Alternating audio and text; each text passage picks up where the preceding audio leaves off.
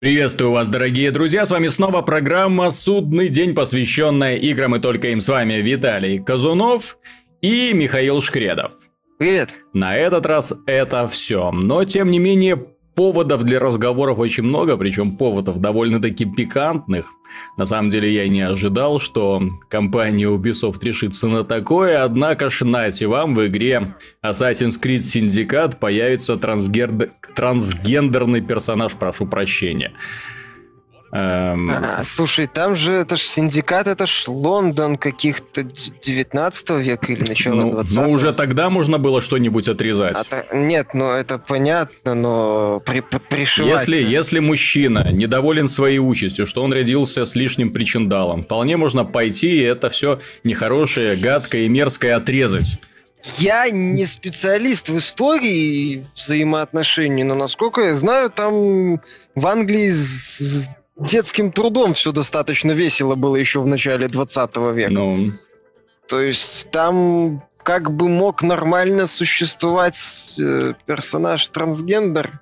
Я, я, к сожалению, плохо знаком с нравами Британии той эпохи. К сожалению, ну, плохо знаком с трансгендерами, но тем не менее. Ну и с этим тоже. Важно отметить, важно отметить, что канадцы-то они уже не первый раз используют трансгендеров в своих играх. Первым первопроходцем была наша любимая компания BioWare в Dragon Age Inquisition был персонаж трансгендером, и причем, ну, то есть он как-то затерялся на общем фоне всего этого э, мракобесия, которое там творилось, но тем не менее персонаж такой был, э, я, честно говоря, не обращал на это внимания, я думал просто мужикастая баба. Однако потом почитал интервью, и да, оказалось, что разработчики специально вели персонажа, и он был трансгендером. А, ты говоришь, как такое возможно э, в Англии 18 века? В фэнтезийном э, королевстве можно было трансгендера Не, ну в фэнтезийных э, вселенных может быть все что угодно. Представляешь, специальное заклинание пошептал, чук-чук-чук, все, пол поменялся. Ура. Прикольно, наверное. И не надо никуда идти, чтобы что-то а, что а можно пошептал, оно само отсохло, а и можно... все. Это как-то не трансгендер, это немножко другое. В общем, э, я, честно говоря, уже не понимаю немножко, куда идут вообще все эти разработчики. Ну, я не говорю, что я против чего-то или за что-то. Я именно про то, что в качестве основной пиар акции пиар-машины выпускать э, заявление о том, что у нас будут геи. Но теперь нет, теперь этого мало. Теперь для того геями уже никого не удивишь. У нас будут трансгендеры. Дальше что? У вас будут бородатые женщины бегать. В принципе, уже все к этому идет. Ну, так нет же. Кстати, что за... В редакторе ж можно создавать? А, а вот нельзя. Вот, кстати, в женском редакторе, в редакторе, ну, женских именно образов, как правило, отсутствует возможность сделать бородатых женщин. Надо срочно это исправить. Срочно. Это, это вырезать надо, надо это вырезать будет из подкаста. Mm-hmm. Мало ли нас слушает кто-нибудь. Потом еще нас обвинят. И в качестве звуковых настроек, знаешь, в некоторых ролевых играх есть предустановленные голоса, то есть можно выбрать себе такого писклявого, вот, или там брутального, вот. А надо, чтобы именно еще был мужик, который, ну, поет соловьем. Вот именно такой, знаешь, как будто ему в детстве что-то оттяпали, и, в общем-то, чтобы он дальше вот так вот мог тонко э, залихватские, ну, петь песни, если, допустим, он будет отыгрывать роль барда. Бард трансгендер, почему бы и нет? Окей. Ну, в этой связи, кстати, мне очень понравилось э, товарищи из Bethesda, они же выпустили систему классов, перков, возможностей для Fallout. Кстати, мне нравится, как у них политика строится издательская. Э, они упирают именно так. Вот посмотрите, у нас система оружия, вот система крафта, вот система развития персонажа. Все тихо, мирно, спокойно, да? Ну вот, без всяких где, вот этих вот попыток расширить границы, показать, поднять какие-то проблемы. Какие проблемы? Кто их поднимает? Кому они нужны? Если бы их не поднимали, не было бы никаких проблем. А так они только раздражают, по-моему, своими проблемами. Ну, скорее привлекают внимание к тому, К чему это самое? К чему нет смысла привлекать ну. внимание? Там у нас был забавный комментарий по поводу того, на ком надо было сделать основу. Э, лучше бы сделали персонажа, знаешь, который бы хотел сделать что-то уникальное для следующего поколения, но у него это не получалось. Угу. Вот. Что-то большое, красивое и про э, в эпоху Великой Французской революции. Угу. Вот. Это было бы логичнее в синдикате. Нет, Тут понимаешь, на, на самом деле, да. Э, тут сталкиваются два противоречия. То есть они пытаются расширять именно границы дозволено, вводя персонажей, которые раньше были, ну, в категории табу. То есть, э, они были, ну, люди, да, такие они были, есть и будут, и ничего в этом страшного нет, по крайней мере, я в этом не вижу ничего страшного, но сейчас вот они поперли на экраны телевизоров, сериалы, теперь они идут в игры очень активно. Вот, э... Не, ну если это нормально, логично смотрится, опять же, я не специалист в той части mm-hmm. истории, я как-то слабо представляю, что в викторианской Англии нормально мог существовать подобный человек. Это как-то mm-hmm. странно, с моей точки зрения, это как-то странно влияет на атмосферу. Если это хорошо прописать, если это грамотно сделать, если это да, интересно да. объяснить на уровне сюжета, то это будет неплохо смотреться. Но если это, ну, вот смотрите, у нас как бы... У нас трансгендер, потому что он трансгендер, это... и все. И до этого, и больше никакого развития этого персонажа не будет. Он есть и есть. Мы просто хотели бросить вызов обществу, показать, да что нет, мы такие... Мы просто э... хотели показать толерантность. Это, знаешь, такой список толерантности mm-hmm. вот, должен быть э, в каждого разработчика. Он висит там. Гомосексуализм, там, mm-hmm. сильные это, феминистки, трансгендеры появляются. Кто там дальше еще я не знаю, что дальше. Что, что, что дальше? Дальше педофилы пойдут уже. Я не знаю, не, как, кого это, еще можно. Или, или это еще, еще это в законом еще пока карается. нельзя. Ну, посмотрим. Лет через 10 будет новая мода, я так понимаю. Ну, посмотрим. Вот. Тем не менее, это была, скажем так, новость-отвлекалочка. На самом-то деле собрались мы из-за того, во многом из-за того, что стартовал бета-тест игры Rainbow Six Siege. Rainbow Six Штурм. Радуга 6 штурм. В общем, и, игра, ну, собственно, сейчас полно роликов, полно трансляций, люди играют, люди смотрят. И как бы, если брать отдельные 5 минут, то выглядит это достаточно интересно. Если брать целиком картину, то получается очень и очень странная вещь. Я бы не сказал, что игра получилась плохой. Я бы сказал, что у нее нет шансов стать киберспортивной дисциплиной, куда ее пытаются пропихнуть.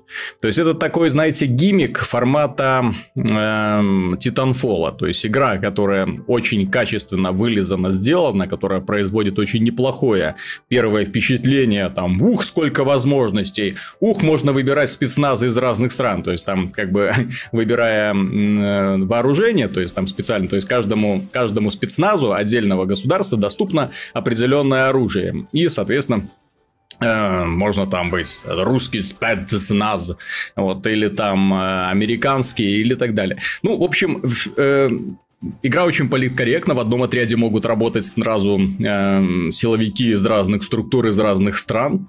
И в этом плане все неплохо. То есть, понемножку узнаешь, что там можно заколачивать двери, можно заколачивать окна, разведывать территорию, ставить обманки, щиты и прочую ерунду. Но э, де-факто, вот когда, как, собственно, мы говорили, когда игра только-только была анонсирована, когда в игру собирается сброд, ну, просто люди случайные. Ну, незнакомые друг которые, люди, да, что, в общем-то, в 90% случаев в интернете и происходит. Вот, они друг друга ни разу не видели, они даже у некоторых нет микрофонов, а общение в этой игре критично. Напоминаю, что если вас убили в этой игре, да, то можно крикнуть своим напарникам, он в той-то комнате, он спрятался в подвале, он сидит за углом, ну, предупреждать, то есть твоя роль на этом, на игре, в игре не заканчивается. Если микрофона нет, соответственно, ты глухонемая рыба, и которая, вся функция которой это сидеть в уголке и ждать, откуда прилетит пуля. Вот, и начинает странная картина. То есть, допустим, вы обороняетесь. Половина игроков заколачивает двери. Вторая половина эти заколоченные двери пытается э, выбивать и выбивает, идет заколачивать другие двери. За ними захлопываются третьи двери. В итоге все разбредаются по разным комнатам, пытаются выживать. Естественно, нападающие в общем-то, тоже никакой системы не э, показывают, не демонстрируют. То есть, тактики, планы. Вот это то, чем э, собственно говоря, была знаменитая игра SWAT 4. Вот мне так она... она сингловой была, ну или там... Нет, так она была сингловой, но там ты командовал отрядом. Ты ну, разрабатывал план. У тебя был четкий план, например, захода в помещение. Вот, чтобы заход был чистым, безопасным, безопасным. То есть, ты должен войти в помещение и знать, что оно для тебя безопасно, чтобы у тебя было несколько секунд хотя бы, чтобы ты мог сориентироваться и кого-нибудь пристрелить. В этой игре, к сожалению, такого вот слаженного действия нет даже в принципе, потому что все э, штурмующие тоже разбегаются, у каждого там свое окно, дверь, крыша, кто куда гораст, ну и начинается дальше игра э, одиночек. То есть, повезло, убил, не повезло, тебя убили. Ну, собственно говоря, здесь не скилловая игра, то есть, игра не способностей. То есть, вас могут убить, и чаще всего будут убивать именно в спину, в бок. Вы не посмотрели угол, вы что-то не заметили, вы вышли в проход, а, к сожалению, в этих... Игра, которая состоит из множества, огромного количества узких коридоров, пуля может прилететь откуда угодно. Плюс разработчики молодцы, ребята! Они нашли уникальный спортить и спортить даже этот хрупкий баланс. Они сделали простреливаемые стены. Дело не в том, что они простреливаются. Дело в том, что в них от пули остаются дырки. Соответственно, э, обороняющаяся сторона может вот в этих вот дырочках наделать и через эти дырочки смотреть что происходит в соседних помещениях. И видно замечательно, кстати. Вот, соответственно, вот этот вот элемент, то есть массовая деструкция, да, то есть то, что вы можете уничтожать объекты, уничтожать стены, проламываться там к, через что-нибудь, он используется на самом деле самими обороняющимся, причем очень неплохо. То есть они сразу себе такие вот амбразурчики делают и караулят, кто пойдет по коридору ты сориентироваться не можешь. Твое внимание сконцентрировано, например, на коридоре, да, то есть ты смотришь, так, есть в конце кто-нибудь, кто-нибудь в этой комнате, есть за колонной кто-нибудь, но ты не ожидаешь, что пуля прилетит вот прямо вот со... из стены тебе прямо в голову. Вот, э, в этой связи э, хочется сказать, что ребята немножко переболели количеством возможностей. Вот я не зря сравнивал с Титанфолом, то есть, а давайте еще что-нибудь, да, но в итоге они, скажем так, не смогли свести все к общему, такому тонкому знаменателю. То есть, когда все механизмы, которые, все элементы игры, которые есть, вот когда они подходят друг к другу, стыкуются и начинают работать. Допустим, Black Ops 3 в этой игре идеально интегрирован бег по стенам, высокие прыжки, супер возможности персонажа. Мне бета Black Ops 3 очень понравилась. Это Триарч молодцы.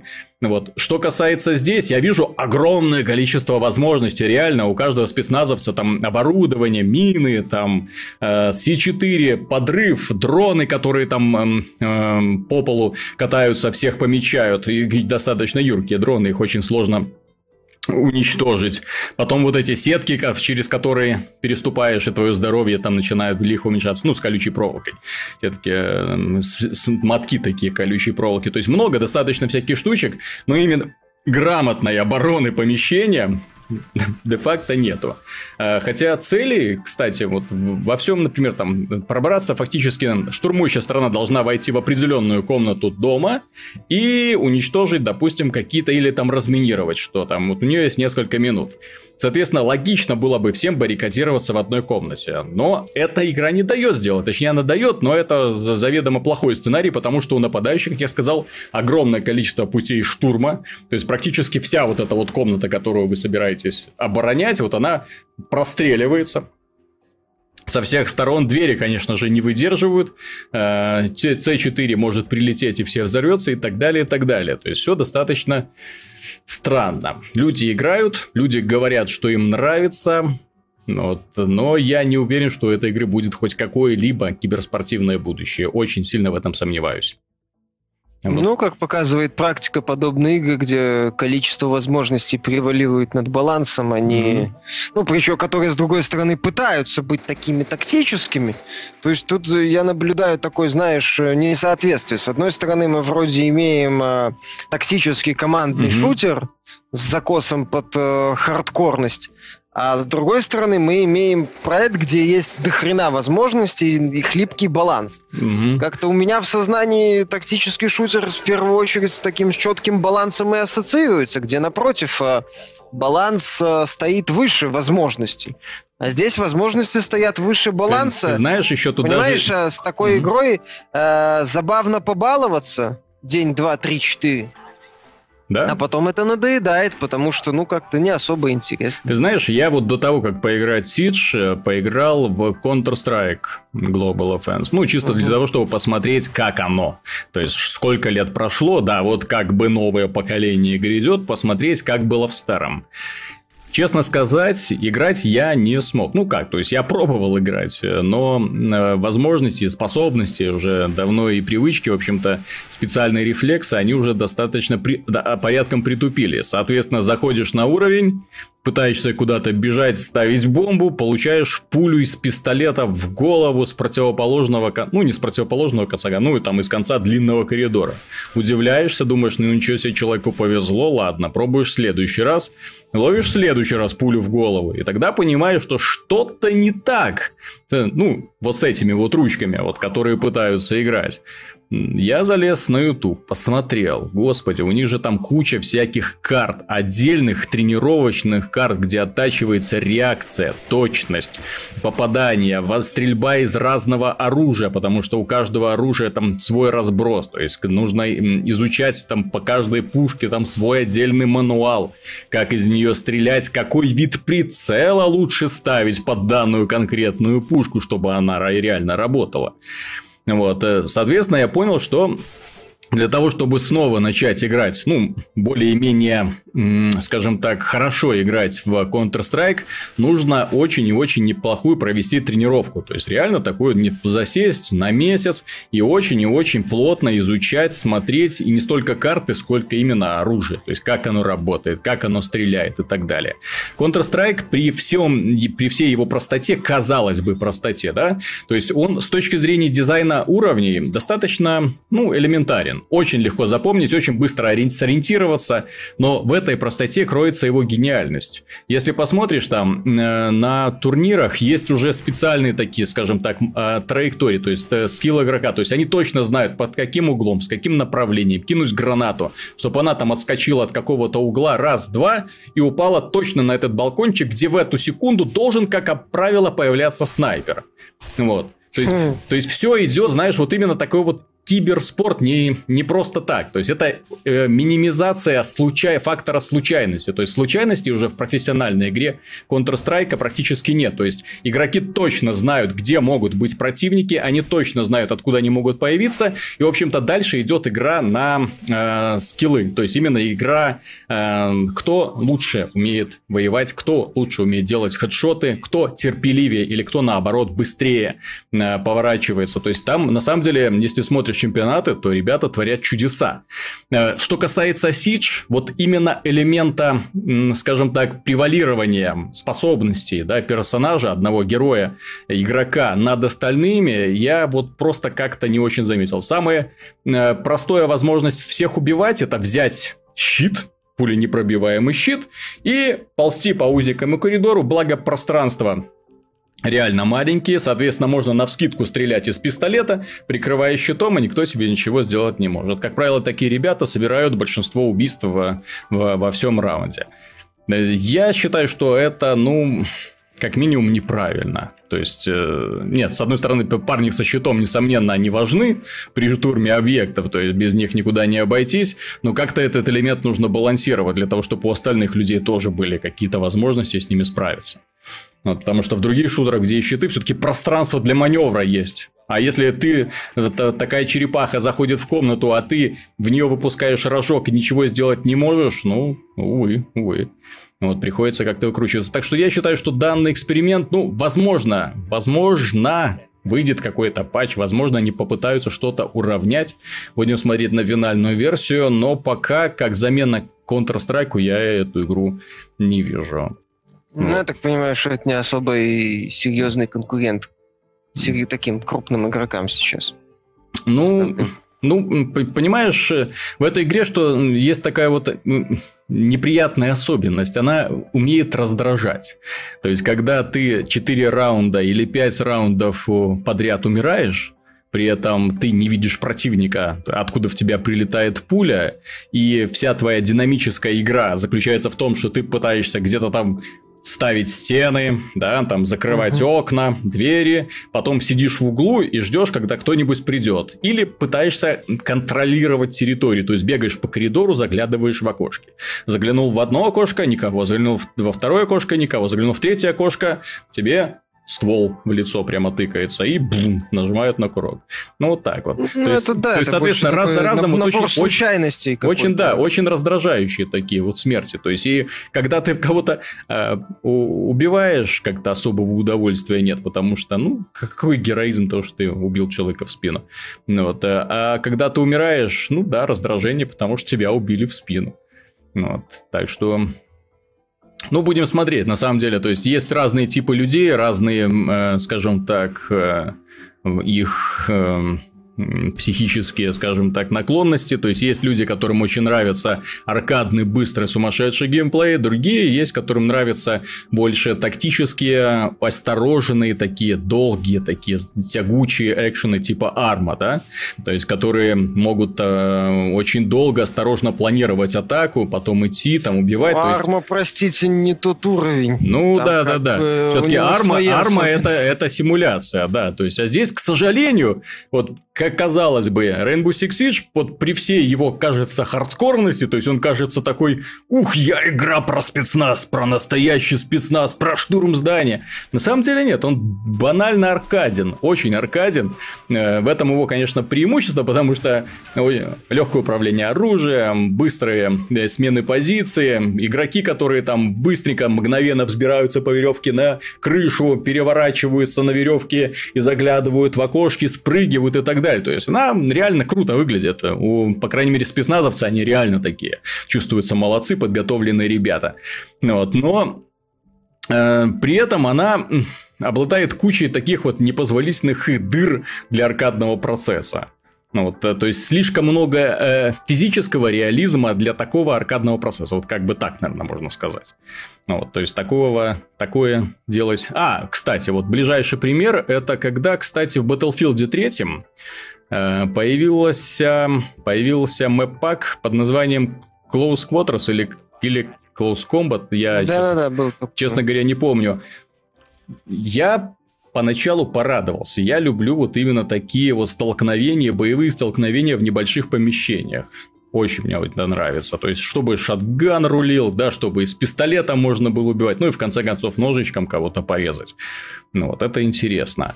Но, учитывая тотальную разрушаемость уровня, ну не тотальную, да, но порядочно такую вот сильную разрушаемость уровня, когда от стен быстро ничего не остается, все это превращается в такой ад, когда люди друг друга убивают, вот он только вот э, возродился, бац, сразу убили, возродился, бац, сразу убили, и ты не, не понимаешь, что происходит, и не контролируешь игру, она тебя, тебя каждый раз убивает и убивает. В общем, здесь примерно то же самое, только с закосом под такой вот жесткие киберспортивные правила. К сожалению, вот до простого режима десматч они не догадались, а вот он бы, кстати, вскрыл все проблемы игры достаточно быстро. Вот если бы был режим, в котором просто игроки бегают и просто друг друга убивают, бесконечно. То есть сразу было бы понятно, что продырявленные стены не работают, что нужно немножко добавить больше э, токсического вооружения. Продолжая тему киберспорта.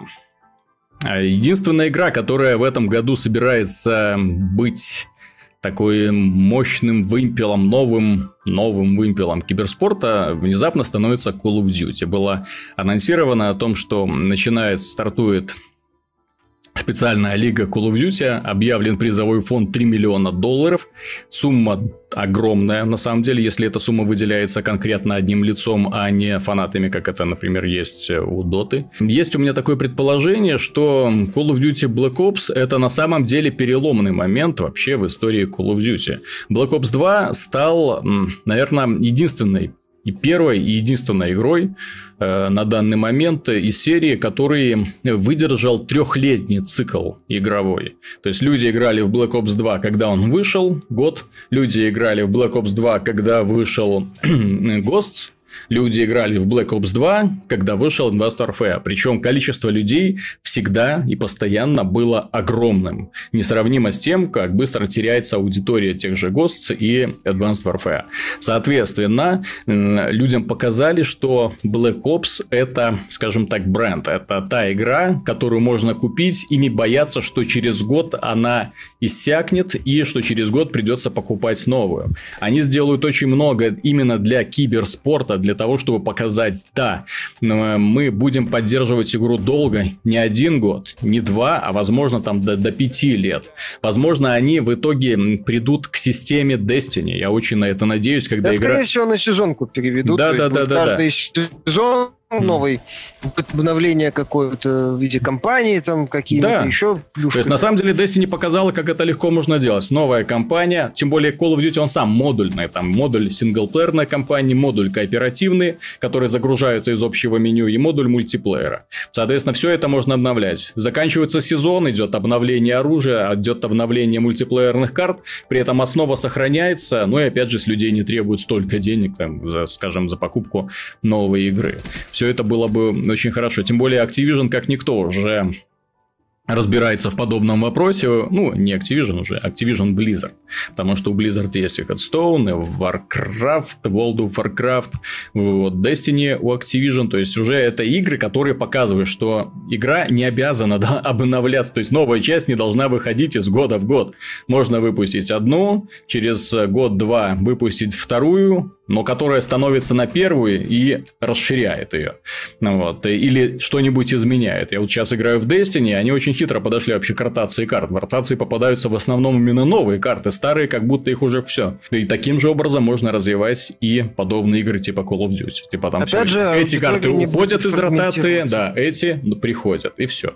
Да, и, и главное, главное, аудитория не сегментируется, потому что главная беда сериала это то, что люди постоянно мечутся. Так, одна одна игра, вторая игра, третья игра, четвертая, скоро будет пятая, шестая. Куда же идти, куда же играть? Вот, и вроде это хорошо, и это интересно, и здесь уникальные какие-то правила, но они все так отличаются друг от друга. Что же выбрать? Вот, я думаю, что в итоге, ну, как доказали многие условно-бесплатные компании, в смысле компании-разработчики условно-бесплатных э, игр сессионного мультиплеера, жанра сессионного мультиплеера, для того, чтобы быть успешным, нужно быть стабильным. А потом можно понемногу обновлять движок, обнов... пополнять коллекцию там героев, пополнять арсенал оружия, балансировать все это отдельными патчами и так далее. Главное, можно, что... как опыт Blizzard показывает, можно с каждым патчем вообще баланс перетряхивать. Да, можно... Если человек подсел на игру, то все. Да, можно с каждым патчем просто тупо все менять. То есть, не, не понравилось, вот у нас такой патч, который все меняет. Кстати, Blizzard недавно провела чистку рядов. Мне очень нравятся вот эти банные дни от, от Blizzard, когда они э, вынуждают всех кулхацкеров, да, которые пользуются какими-то обнаруженными эксплойтами в игре для того, чтобы быстро сколотить себе состояние или добывать себе кучу легендарного оружия, как они одним махом их. Фух. До свидания, ребята. Ой. То есть, по сути, перевести игру на аналог фри-то-плея, только с более, понятное дело, качественными дополнениями. Опять же, можно сохранить качественную мультиплеерную основу, а компании делать разнообразные. Угу. Или добавлять какие-то новые элементы механики. Опять же, как я говорил уже, если человек подсел на Call of Duty, например, ему будет сложнее. Ну, он вряд ли с него слезет. Он не уйдет к условный там Advanced Warfare, не останется в Advanced mm-hmm. Warfare, потому что ему не нравится там Black Ops, например. Потому что не будет выбора между... Не будет вашего Угу. Пармезана, как говорил один фермер. Угу. Это самое. То есть э, это тоже такой забавный момент, э, ну, больше такой, как корпоративный, давай это так назовем. Но это будет интересный шаг, потому что мне кажется, что Call of Duty уже постепенно, ну, это схема с ежегодными сериалами, она, э, ее нужно менять. Я, мнение, я думаю, она, что котик ее чувствует, чувствует, что нужно что-то Она работать менять. будет только с FIFA, с, ну, потому что это FIFA, потому что там игроки переходят, надо постоянно команды балансировать, э, превращать там новичков в звезд, ну, за счет изменения характеристик там и каких-то особенностей. Просто потому, что футбол развивается ежегодно, ну, меняется. Соответственно, и FIFA обязана меняться, если она хочет на рынке присутствовать. Ну, серьезно.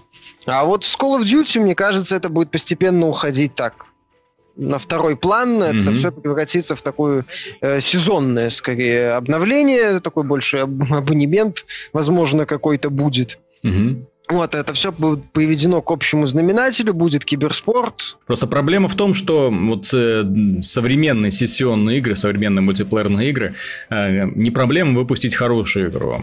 Проблема удержать аудиторию и удерживать ее очень долго. Киберспорт в его текущем состоянии показал, что именно он является тем самым магнитом, который удерживает людей, которые приносят создателям очень и очень хорошие деньги. И главное, что не только создателям он приносит деньги. Если посмотрим на те же самые трансляции на Твиче, я боюсь себе представить, сколько это все в итоге собирает. Киберспорт, он достаточно интересная штука, как и, в общем, банальный спорт, простой, общественный, доступный нам на экранах телевизоров. Он э, интересен не столько тем людям, которые в него играют, не столько самим игрокам, не столько тем самым чемпионам, да, которые участвуют в лигах. Мне, они, конечно, фанат своего дела, они молодцы, но количество болельщиков превышает все мыслимые и немыслимые пределы. Люди приходят, раскрашивают свои лица, одевают странные наряды, гудят, бьют в барабаны. И вот этот вот элемент спорта, вот, он приходит медленно, но верно в киберспорт. Если посмотреть, опять же, на трансляции в Твиче, то чемпионаты, в которых принимают участие 10, 20, 30 человек, собирают э, много тысячные, многотысячные просмотры. То есть люди сидят дома и в, в режиме онлайн смотрят на трансляции матчей. И это уже, на мой взгляд, большое достижение. Но для того, чтобы стать такой дисциплиной, нужно закрепиться. То есть нужно быть именно стабильной, э, как League of Legends, как Dota, то есть которые были, есть и будут, а не игра формата «я есть, но я, простите, только на один год». В следующем уже будет совершенно другая игра. Да? В этом мы как бы так пересидите хотите, вот в следующем будем уже болеть за другое. А еще через год еще одна там дисциплина, да, и так далее. Все-таки вид спорта должен быть стабильным, и я надеюсь, что котик это понимает. Он все-таки очень хороший управленец, на мой взгляд, поэтому должен думать, как можно еще заработать. А вот а сейчас киберспорт является той самой новой вехой развития видеоигр, которая позволяет уже зарабатывать не столько на игроках, сколько на фанатах этих самых игроков. Давайте уже забросим тему киберспорта, поговорим про виртуальную реальность, будь она неладна. Благо, компания Epic Games подкинула тему для разговора она анонсировала игру Bullet Train для следующего устройства Oculus Rift. Ну, нормальный рельсовый шутер в такие... Сейчас э, у нас даже у нас э, э, в Минске не видел Виталика в некоторых Угу. В торговых центрах сейчас появляются игровые автоматы аркадные. Угу. Там House of the Dead есть. Нет, а, это, это, это все поли... хорошо. Это, это... Про, про, про полицейских вот этот Light Gun шутер. В детстве, кстати, я в такие играл, я не помню уже. Нет, это все хорошо. Я не против конкретно этой игры. Epic Games могут заниматься чем угодно, чем угодно. Они могут делать игры для мобилок, они могут делать э, классные технодемки, они могут делать даже такие интересные, ну, достаточно стандартные, но пусть красивые проекты для устройства виртуальной реальности. Но черт побери, где игры для компьютеров, для консолей от самих Epic Games? Где вот эти самые брутальные мужики с большими пушками, которые носятся по космосу и расстреливают злобных монстров? Я вот этого ну, понять не могу. делают этот потихоньку там. Делают, мы его делаем. Сколько лет уже прошло? Знаешь, я не, я не верю в долгострой в принципе. То есть, если они еще даже ничего вроде не анонсировали, поэтому... Не, ну они же сказали, что он будет бесплатный. Не, ну так Unreal Tournament я его вообще как-то даже не принимаю в расчет, потому что для игры ремейка процесс разработки уже настолько затянулся, что это уже просто стыдно, становится, на мой взгляд. Бесплатный будет. Ну, пусть. Так что успокойся. Ну да. Не, на самом, на самом деле... игра бесплатно. На самом деле мне просто печально. Мне просто печально, что Epic Games, команда, которая когда-то именно была знаменита тем, что создавала крутые, брутальные, интересные шутеры с не самым последним искусственным интеллектом, где было реально интересно перестреливаться с противниками, фактически забросила это дело и сейчас делает в лучшем случае такие маленькие мини-игры для всяких странных устройств. Ну, мы уже говорили о Или, или Fortnite. Они, они не ничего особо не делают. Угу. Они, я так понимаю, вроде китайцам продались, так что там... Ну, как продались китайцам. Ну, ты... Этот, мы, это, эту тему мы уже затрагивали, ну. Не, мне просто интересно. Дело в том, что Unreal Engine 4, он как бы даже несмотря на то, что стал уже бесплатным, его можно использовать бесплатно и без особых последствий, как-то он не пользуется популярностью вообще до сих пор. Почему то? Почему то? И... Нет, так он пользуется у небольших студий. У, у небольших инди-студий, которые, да, ничем не рискуют. И, кстати, создают они на Unreal 4 э, совсем не те красивые технодемки, которыми полнится сейчас YouTube, да, то есть вот, например, какой-нибудь эм, хороший энтузиаст, талантливый, создает какую-нибудь очень красивую сцену, все ахуют, а потом выходит игра на Unreal Engine 4, и всем становится грустно. Потому что, потому что создать одну сцену это одно дело, а создать игру другое. И, и всем, да, и, а также нарисовать четкие текстуры, какие-нибудь ну, гладкие да, модели, какой-нибудь красивый арт, поставить Деталь, естественно, естественное детали. освещение, задействовать вот эту физику, которой они так гордились. Ну да, это же совсем другое. Это затраты. Ну, Unreal Engine 4 принципиально оказался для этого поколения не очень нужен.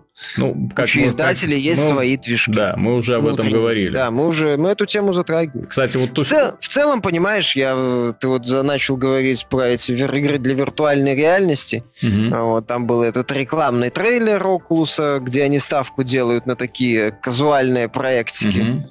Вот, где, по сути, самый такой значимый проект в этом трейлере мелькал, это этот Адрифт. Угу. Ну, по сути, гравитация. Только под э, Oculus. Просто мне интересно, это э, как бы, как это сказать, те, кто придумали трейлер, сложали. Э, Нет, это то, общий уровень поддерж... таких проектов. Нет, да. э, про то, что есть как бы поддержка 3D и таких более серьезных игр. Mm-hmm. Или это целенаправленный момент, который как бы недвусмысленно намекает, что вот вот на, на что, собственно, 3D и рассчитано, по mm-hmm. крайней мере, на старте. То есть как-то непонятно. А теперь у нас есть две новости. Одна хорошая, другая плохая. Начнем с хорошей. Начнем про Rise of the Tomb Raider. Дело в том, что некоторым журналистам уже удалось поиграть 3 часа где-то в Tomb Raider, Rise of the Tomb Raider, и они говорят, что в игре очень неплохо вообще сделан процесс э, разнообразного прохождения уровней разными стилями. И очень большой упор сделан на исследовательскую часть с собиранием всяких э, материалов для создания и укрепления разнообразных вещей. Так что в целом, я думаю, надеюсь, по крайней мере, что игра удастся, по крайней мере, те первые два часа и те небольшие игровые нарезки, которые сейчас гуляют по сети, они показывают, что игра, в принципе, удалась. Ну, хотя, с другой стороны, честно говоря, вот этот ролик, где она играет стелс, он достаточно убог.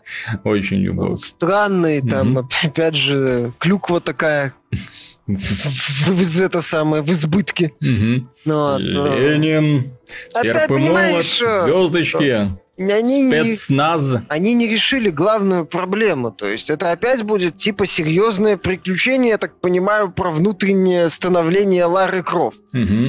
Вот, через э, массовый отстрел э, спецназовцев и изображение, изображая Рэмбо, понимаешь? То есть, ну, вот э, э, все, что я читал тоже, то есть мне превью понравилось, ну, угу. описание западных журналистов, все неплохо, исследование это замечательно. Опять же, они показали гробницы раньше, тоже хорошо. Загадочками, да. Да, загадочки неплохие, ну, простые, но хоть как-то. Вот это сражение, ну, так себе, опять же, оно вариативно, хоть как-то угу. неплохое. Но главная проблема это несоответствие сюжетного, скажем так, тона сюжета именно как с более такой мрачноватой драмы и, собственно, декорации непосредственно происходящего. То есть такой вот конфликт возникает. Ну, пока это, пока это главное. Если это останется главной проблемой, ладно. Нет, это ну, можно Это я бы не сказал, что ладно, потому что основной элемент приключенческого фильма, хорошего приключенческого фильма, которые запоминаются, которые, знаешь, вписаны в аналы истории, как такого, как Индиана Джонс, да, или там Крокодил Данди, э, они все-таки а, имеют огромное чувство юмора. И главные герои, и, в общем-то, и злодеи, и, в общем, происходящее должно напоминать аттракцион. Не только по масштабу действия, то есть не только по падающему самолету куда-то, да, вот, или то, что героиня должна там убегать от медведя, а аттракцион именно, чтобы тебя, игрока и зрителя постоянно развлекали, в том числе диалогами, в том числе поступками героини, в том числе нестандартными злодеями, чтобы не только глазам было приятно, но и ушам, чтобы не мор корчился от э, бессвязности и нелогичности происходящего. Чтобы ты не видел, как маленькая хрупкая англичанка, подкрадываясь сзади, душит до смерти крепкого русского мужика. Ну, не верю я в такое, сразу не верю. Вот, причем душит так, что он ни хрипа, ни крика не издает, а его такая, ребята, которые находятся в трех метрах от него, ну, делают вид, как будто они тоже ничего не замечают, и что все хорошо. Ну, понимаешь, Виталик, вот э, я говорю, эта проблема решается просто переводом, переводом сюжетной и атмосферной части из серьезной в несерьезную. Угу. Собственно, почему, грубо говоря, у тебя нет вопросов к происходящему в Uncharted?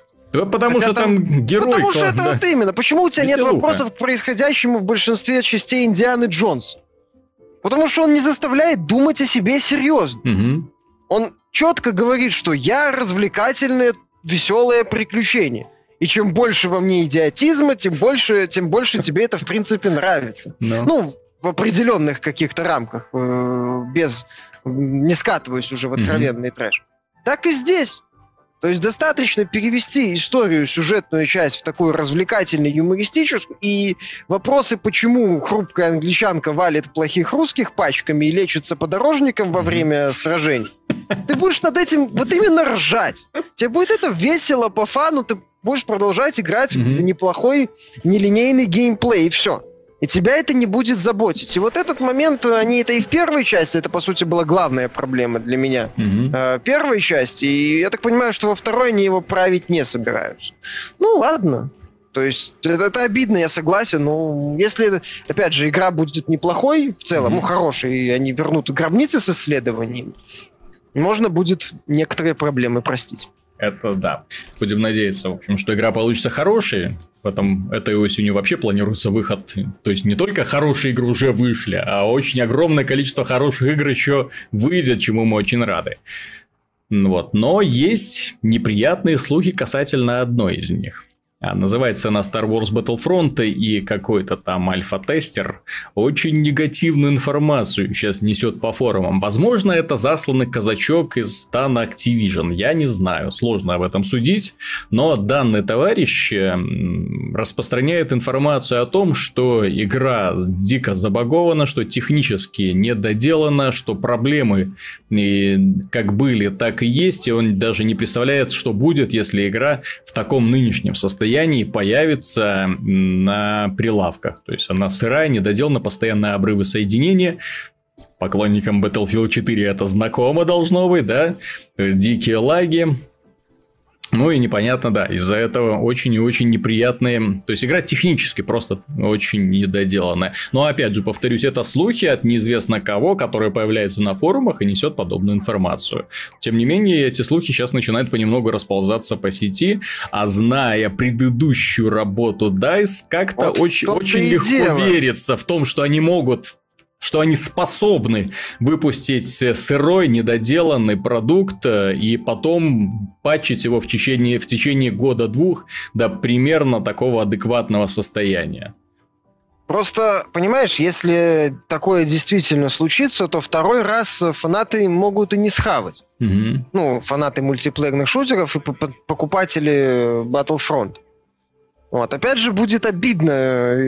У, у игр по, по вселенной Star Wars и так все пока не, последнее время не лучшим образом складывается. Спасибо Electronic Arts. И Force, ну, там и спасибо позднему Лукасарту. Лукасартсу, да, тоже. С неоднозначным этим Force Unleashed первым, вторым, с провальный потом этот Old Republic. Если сейчас еще и Battlefront нагадит mm-hmm. суп, то будет и совсем как-то плоховато. То есть следующая там это сингловая игра от Вискерл и этой новой студии Raymond. Э, может, к ней уже будут претензии, что называется, до анонс. Mm-hmm. Вот. Проблема, да, самое плохое во всех этих слухах то, что в них можно поверить. И причем легко можно и поверить. легко можно поверить, понимаешь? То есть без вопросов.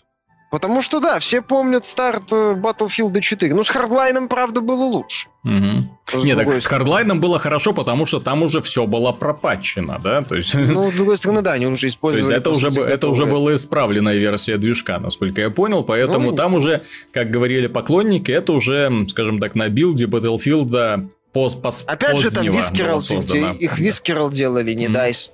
Ну... Дайс эти, эти, эти могут. Угу. Вот. Э, эти могут.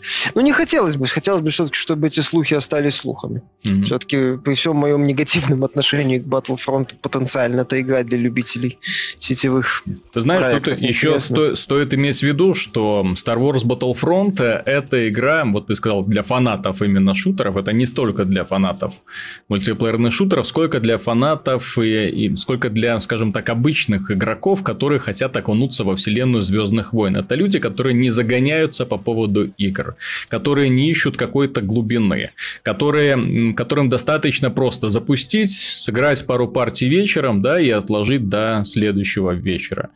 Вот, то есть, и таким людям, то есть, если фанаты Battlefield были готовы терпеть ради Battlefield все эти баги, если аудитория не разбежалась, несмотря ни на вот эти вот, ни на кошмарные первые месяцы, если она не разбежалась, она осталась, и в конце концов поблагодарила, да, и за проведенную работу, за выпущенное дополнение и так далее, и так далее. Ну вот, то есть осталась благодарна ей, и люди до сих пор играют в эту игру, как видно, ей не, не пришлось выходить каждый год, чтобы оставаться на, ки- на пике популярности. Я с, периодически отслеживаю эту тему и ну, сравниваю количество людей, сколько играло раньше, сколько сейчас. А вот количество людей практически не меняется, очень стабильно держится. И это очень круто на самом деле.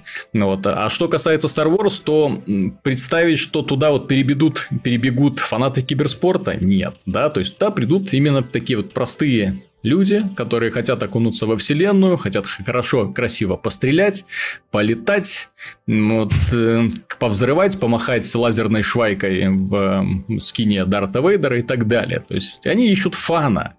И если игра будет ну, технически да. недоработанной, на голову я столько посыпется ненависти. А, кроме того, в сети появилась демонстрация, наконец-то появилась демонстрация компании Halo 5, игра за мастера Чифа, за команду, точнее, мастера Чифа. Как известно, эта игра будет кооперативная, именно строго кооперативная, в ней сразу будет рассчитана на четырех игроков, то есть как бы, Чиф будет всегда бегать в составе партии четырех человек, они будут или ботами, или людьми, но тем не менее, это уже будет такой вот именно командный экшен, где можно отдавать э, команды напарникам, и они, надеюсь, компьютерные напарники будут эти команды исполнять. Э, судя по демонстрации, ребята разработчики ухватили самое важное. Они вот то, что когда-то делала Банжи. Уровень – это не просто линейный коридор, по которому ты идешь и всех убиваешь. Уровень – это огромная игровая площадка, которая может куда-то подниматься, может куда-то уходить глубоко в землю, но она предполагает огромное количество маршрутов, чтобы 4 человека могли идти каждый своим. Она предполагает огромное количество секретов, возможность, например, пробивать стены, да, то есть и сюрпризом сваливаться на, гору, на головы врагам. Она давит подавляет своим масштабом, вот за что мне серия Хейла всегда нравилась, это за то, что ты в ней, скажем так, сначала приближаешься к месту войны, то есть ты охватываешь картину целиком, ты летишь на каком-нибудь флайере инопланетном и расстреливаешь Банши, вот эти маленькие юркие самолетики, расстреливаешь их, уничтожаешь, под тобой происходит какой-то ад, потом высаживаешься на какой-нибудь страшной чудовищной махине, начинаешь бегать уже внутри нее, э, доходишь до ядра, взрываешь его, убегаешь жух, в воздух и смотришь потом, как снизу все накрывает ядерным взрывом, ну или каким-то там другим взрывом, ну очень масштабным и красивым. В общем, вот игр подобных э, Halo, к сожалению, очень и очень мало. То есть, которые показывают тебе вот этот вот котел, в котором кипит война. Вот ты в этот котел погружаешься, ныряешь, вот, а потом выныриваешь. Э, таких очень, к сожалению, очень и очень мало. То есть, когда ты видишь, что ты играешь, эм, воюешь против армии, что ты реально маленькая сошка в большой игре, что на самом деле ты решаешь проблемы. Вот, самое главное, что, то, чем Хала всегда впечатляла, то есть, она показывает, что ты решаешь проблемы вселенского масштаба. То есть, если ты пробираешься на вражеский корабль, то этот корабль, в конце концов, взорвется. Э, ты ну, там только огромный... коридоры напрягают. Ну, это... Ну, ну да, понимаешь, тяжеловато сделать 60 FPS при такой графике и при ну, таком количестве людей. Нет, там у, нее, у игры есть самое главное ощущение такого эпика. Причем, э, что мне понравилось, не скриптового. Угу. Когда все это, ну, по сути, такая вот сцена глобальная, и ты не просто тебя ведут за ручку угу. из точки А в точку Б, а предоставляют такой неслабый простор для маневров, возможно, такие интересные возможности, опять же, отличное сочетание там полетов и э, ну, летной и пешей части, мне понравилось. Угу. То есть, в целом, мне Halo 5 выглядит достаточно перспективно. Очень и очень нужно Microsoft постараться, потому что Halo 5 теоретически должна стать таким систем-селлером, который спасет положение, который может спасти положение, должен спасти положение, потому что Sony сейчас просто люто доминирует над Xbox One, и им нужен какой-то козырь в рукаве. К сожалению для них, к сожалению для Halo 5, даже если игра получится сверхшедевральной, получит сумасшедшие оценки от прессы, фанаты будут в восторге и в целом, скажем так, она завоюет общее признание – Этой осенью выйдет 4 потенциально крутых мультиплеерных игры. Одна из них уже вышла, это Destiny. Вторая это Call of Duty Black Ops, которая уже состоялась заочно, судя по тому, что Activision ее так активно и пиарит, что для них не характерно, но каждую недельку появляются какие-нибудь инфоповоды для того, чтобы игра снова э, появлялась в новостных чартах. Следующий это Rainbow Six Siege. Возможно, если все-таки соберутся люди, которым нравится такой игровой процесс, и их наберется достаточное количество, есть шансы у этой игры стать популярной все-таки. И Star Wars Battlefront, надеюсь, что все слухи о том, что он там будет забагованный, да, то есть это все окажется неправдой. Очень. И в этой связи у Halo 5, несмотря на все ее преимущества, будет огромные проблемы с тем, чтобы закрепиться на этом рынке. Потому что и так классных игр много, поклонники мультиплеера и так довольны, причем футуристического мультиплеера, это раз. Во-вторых, это все-таки Xbox One, не самая популярная платформа, то есть люди вряд ли побегут за одной игрой и при этом зная, что придется покупать еще и коробочку. Да, они проще купят условный Black Ops 3. Они проще, да. То есть, смотри, то есть, э, проблема в том, что вот три футуристических игры будет. Это вот Destiny с очень хорош, хорошим мультиплеером. The Taking King сделал очень хороший мультиплеер с реально классными командными и тактическими режимами. Мне очень нравится. Второй это Black Ops 3, который, ну, сам по себе такой футуристичный. Там люди с механическими протезами бегают. Третье это Star Wars Battlefront. Ну, а Siege, он сам по себе такой весь веселый, аркадный, достаточно стенопробивной. Вот. Хейла, при всей своей уникальности, он все-таки имеет очень и очень много общего в стилистике, по крайней мере, с Destiny. Ну, все вот эти суперспособности, которые тоже перешли к спартанцам, вот эти прицел, который наконец-то появился, то есть можно прицеливаться, раньше такого не было. Э, просто все спартанцы стреляли на вскидку. Ну, вот, мультиплеер... Кстати, наличие прицела слабо-то вписывается в концепцию. Ну, ну так это да. Это, к, к сожалению, да. То есть, если у них на щитках, э, в общем-то, вся та схема прицеливания отображается, то есть, это как бы сразу было объяснено. То есть, почему они не прицеливаются? Потому что у них все, э, вся прицельная сетка на экране. То есть, он точно знает, куда летят его пули. Поэтому спартанцы стреляют вот так, а не вот так. Им нет необходимости куда стрелять. Тем более, в их штурмовых винтовках вообще прицелов как бы и нету. То есть даже непонятно, ну, через, что, через что целиться. Да, все на электронике. Вот. Ну, вписали зачем-то. Ну, ладно. Так что у Хейла, даже если игра состоится, будут очень-очень большие проблемы для того, чтобы протиснуться на рынок. М-м, нужно Спенсеру потребуется чудо, чтобы закрепиться. Кстати, Спенсер последним в своем интервью считает вопросы по поводу конкуренции между платформами неуместными. Или мы, мы сливаем, да заткнись ты уже. Употребил такое выражение, да. Э, Показал фотку с Питером Гриффином. То есть вместо того, чтобы там как бы там поюморить, отшутиться, да, он сказал, что это неуместный вопрос. Вот, и просит его не сдавать. Типа нравится задавать вопросы, на которые знаешь ответ.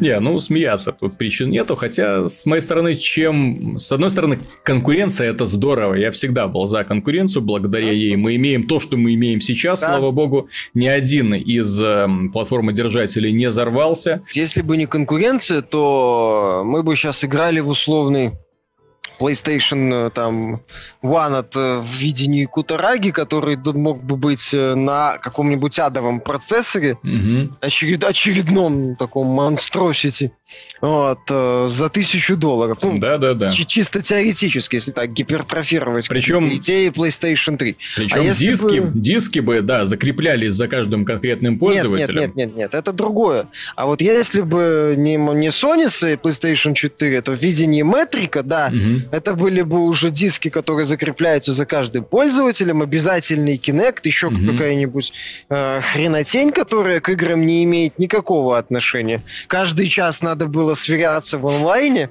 и показывать, э, показывать Kinect разные места, чтобы он тебя узнал, mm-hmm. и так далее и тому подобное. Там, вплоть до еще каких-нибудь э, поводков. Mm-hmm. Вот, э, это самое. В плане, да, в плане привязывания тебя к консоли, mm-hmm э, видение метрика дало бы фору многим любителям BDSM.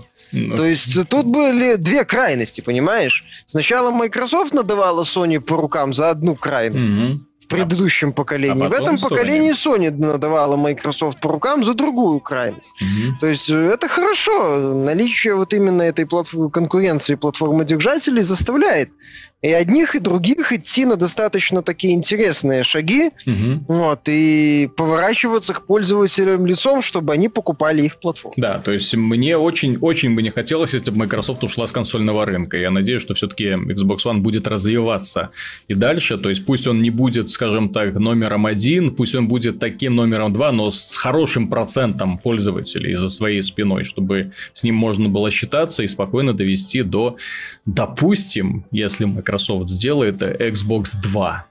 Хотя, зная их э, позиции к наименованию, это... Xbox Original. это, это может быть все, что угодно. Или Xbox Native какой-нибудь, он ага. будет красным.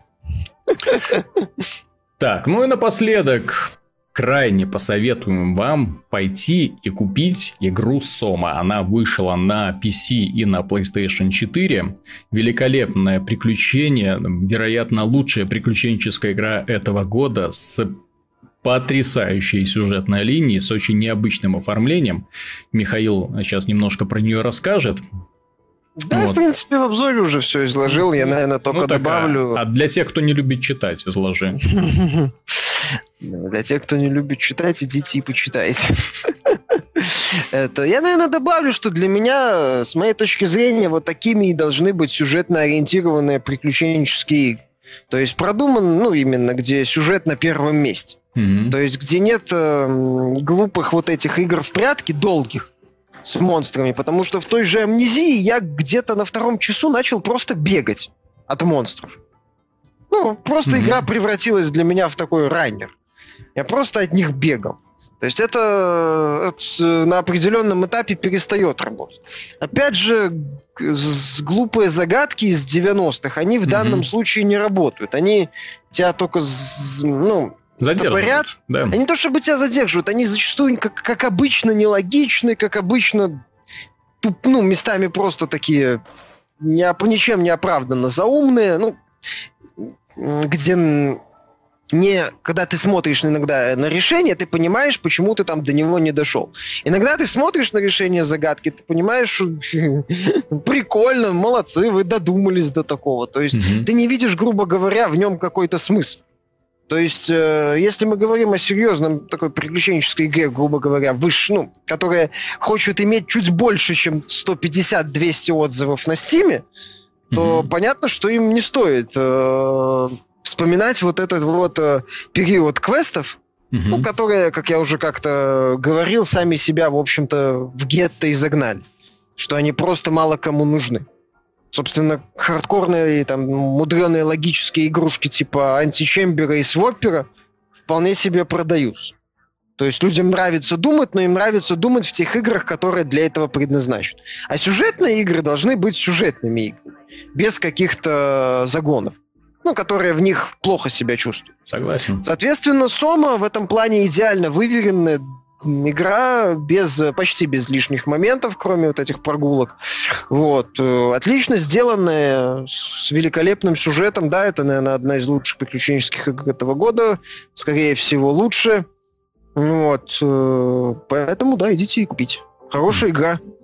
Frictional Games молодцы. Заслужили. Да, ты еще забыл добавить то, что это действие игры разворачивается на дне океана, герой там себя обнаруживает на какой-то подводной базе и пытается разобраться, что же происходит. Людей нету, вокруг роботы, причем роботы думают, что они люди. Знаешь, и вот я на, бы... На тайной этого придется биться. Ну, кстати, это не главная интрига игры. Интрига развивается, развивается, и до самого конца реально интересно. Я бы в таком формате в Биошок поиграл первый. Тоже вариант. Я бы в таком формате поиграл в Alien Isolation, кстати. Кстати, ну, в Alien Isolation сюжет был, простите. Ну вот я же говорю, то есть имя, именно если бы в Alien Isolation был сюжет похожего масштаба, если бы приходилось также прятаться от противников, интересно, что было с ними, а не просто попытка сделать кривую подобие стелс-боевика, ну вот, э, было бы, я думаю, игра получилась здесь, бы э, удачнее, чем она Здесь стелс ненавязчивый и короткий. Mm-hmm. То есть они просто, это такой элемент разнообразия, что называется. По стелсу чутка побежал дальше. Ну. Потому что во всех играх э, предыдущих, я же говорю, в, в Амнезии, во многих других играх, в некоторых других играх, где э, пытаются эти игры в прятки делать постоянными, ты, во-первых, никакого хоррора в этих прятках нет, потому что ты знаешь, mm-hmm. что ты либо бежишь, либо тебя убили. Окей. То есть элемента напряжения, как там выбыл Визин или в Рейч 4, например, или в предыдущих резидентах, нету. Mm-hmm. Когда ты знаешь, что ты должен, например, сразиться с монстром, и у тебя там патронов мало, чего-то не хватает, то есть элемента напряжения он очень быстро уходит. Ты просто либо бегаешь, либо там, ну, то есть э, пропадает часть атмосферы. А здесь это все разнообразно. Чуть постелсились, чуть поисследовали, чуть куда-то там прошли, решили несложную головоломку. А, кстати, логично, ну, они именно так вот в картину общую вписаны, отлично mm-hmm. просто. Ты понимаешь, что герой сделал бы, ну, нету таких вот моментов, что тут как-то так не бывает, наверное, или так бы герой не сделал, или как-то... Ты еще вот... скажи, что герой не молчит не молчит. Я вспоминал другую приключенческую игру Everybody's Gone to the Rapture и был в шоке от того, насколько бездарно там утилизировали главного героя. Там его нету фактически. Это просто камера на ножках, как бесчувственная, безэмоциональная, которая не принимает никакого участия в игровом процессе. Это не герой, это ничто. И это проблема большая. Плюс сюжет, который там тоже пытается э, играть на чувствах, но делает это очень и очень коряво. И вот здесь вот мастерская работа, которая показывает, как надо делать подобные игры, чтобы был и элемент игрового процесса, хоть какой-то элемент игрового процесса, чтобы который базировался и на несложных головоломках, и на стелсе, если уж это не боевик, да, и на увлекательной истории с разными персонажами, которые рассказывают свои маленькие сюжетики, которые реально интересно узнавать для того, чтобы понять, что вообще происходит в этом мире, в подводном, и тем, что находится над ним. Вот, то есть Сома это однозначно, наверное, одно из самых неожиданных открытий. Ну, не только этой недели, а вообще, наверное, этого года, потому что вот от чего, от чего, но вот так вот, чтобы инди-игра настолько впечатлила и настолько удивила, я такого не ожидал, честно. Хотя имя разработчики Разработчики, они достаточно профессиональные, у них и амнезия за плечами, и пенумбра, они умеют удивлять, но это вершина их творения, они молодцы на самом деле. Да, они, я же говорю, они именно сбалансировали вот э, игру, то есть э, сюжетная игра, ну, пускай во многом там частичный симулятор ходьбы, должна быть, mm-hmm. мое мнение, такой. Без перегибов, с разнообразием занятостей, Вот, mm-hmm. с, и с достаточно интересными занятостями, но без каких-то таких ненужных э, хардкорных элементов. Именно то есть так. сюжет, сюжет это сюжет во главе угла, если он стоит, то это, то ему, ну, желательно, чтобы не сильно mm-hmm. что-то не мешал. Но опять же, это продолжительная игра часов на 9-10. Или там даже у некоторых она 10-12 часов занимает. Mm-hmm. Кстати, где-то за столько же проходила Alien Isolation. По-моему, даже чуть меньше или чуть больше уже. Ну вот, да, для сравнения. Да-да, ну, для сравнения. Так что на этом мы закончим. Надеюсь, было интересно, благо тем было много. С вами был Виталий Казунов и Михаил Шкредов. Пока. До встречи на следующей неделе. Надеюсь, нас будет больше.